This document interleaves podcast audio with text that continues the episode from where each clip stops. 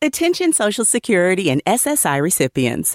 If you did not receive an economic impact payment for your eligible spouse or dependents, you may need to file a 2020 tax return with the IRS and claim the Recovery Rebate Credit. Go to ssa.gov/EIP to see if you need to file a tax return and if eligible for other refundable tax credits, like the Child Tax Credit. That's ssa.gov/EIP. Produced at U.S. taxpayer expense. Follow up with your listeners.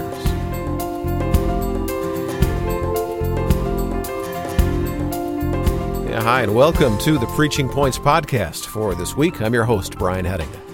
And if you're a layperson or you know someone who occasionally preaches, you may be interested in our Preachers College, which takes place from July 18 through 20 on the campus of Gordon-Conwell Seminary.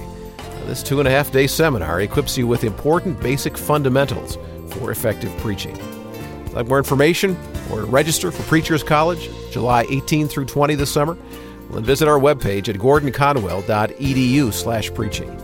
That's gordonconwell.edu/preaching. And now, for this week's Preaching Points podcast, we listen as Doctors Scott Gibson and Haddon Robinson discuss some strategic ways to follow up with our listeners. Our sermons don't stop when we give the benediction or finish the conclusion. They actually have a much longer impact, we hope, on the lives of our listeners. And there are ways that we can put feet on our sermons as we engage with our congregation, our listeners throughout the week or throughout the next weeks or months or even years.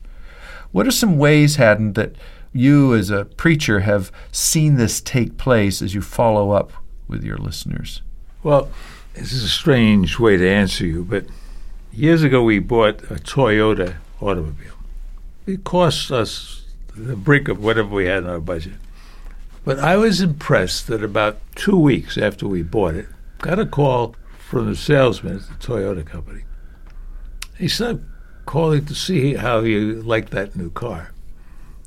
Oh, we liked it quite well. I thought you would. You made a good choice. Good choice, it'll last you for years. That was all the call was. And I thought, yeah, I feel a lot better about having bought that Toyota. But the follow-up confirmed the importance of the decision. And I thought, I'm sure he does that with everybody he sells a car to, but it helped me. So if you ask a congregation, or ask people in the congregation, to write down something they can do as a result of your sermon, and you can follow up to see, I'm just wondering if you were able to contact that friend. How did it go? Whatever they say, at least you're taking them seriously. And certainly, if people come forward, if you have that in your church, to trust Jesus Christ, it's not over when the service is over. You follow them up. Most people come forward, and they're not sure what they're doing, and they're scared stiff. And they're in front of a congregation, and somebody sits down and tries to give them the gospel. But if you say, could we drop over to see you, just to talk about this again? And then you follow up with that. It's amazing how follow-up works. Yeah, and so the sermon itself is not contained within a 25 or 45-minute time block, but it is actually being cultivated, sown, developed in the hours, days, weeks, and months that follow. So that simple act of writing down, I'm going to call my mother every Sunday night. You see that in the card. You talk to Sarah and say, how's it going with the phone call with your mom? That connection shows your pastoral interest, but also shows how you want to see them apply the truth of that text in their everyday life. And if you say, is there anything we can do to help you carry that out? That says, look, I'm willing to get involved in some way. The other thing I think we often forget is that when we talk about a decision, decisions always seem to have to do with the future. But sometimes the best thing that can happen is that I realize I've made a good decision. When I trusted Christ, when I became a Christ follower, it was a good decision. It got rocky along the way, but yeah. And when you know that, a call or a note or some way to say, You made a good decision when you bought that Toyota. You made that good decision when you came to trust Jesus Christ. You made a good decision when you were baptized. Just to say that to people is to follow up in a way that is loving and I think crucial to the life of faith. Yeah. So to make our sermons extend beyond just the preaching of them, but also the practice of them, follow up with your listeners.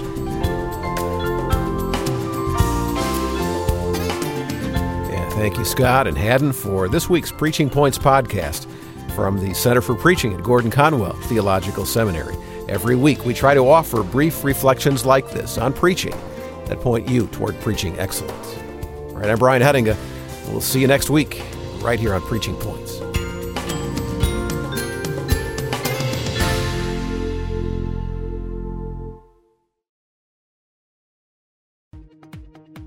Today on News 4 at 4, 1 out of 4 COVID survivors dealing with symptoms months after having the virus. We're working for you, showing you how a local hospital is helping to solve the mystery of COVID long haulers.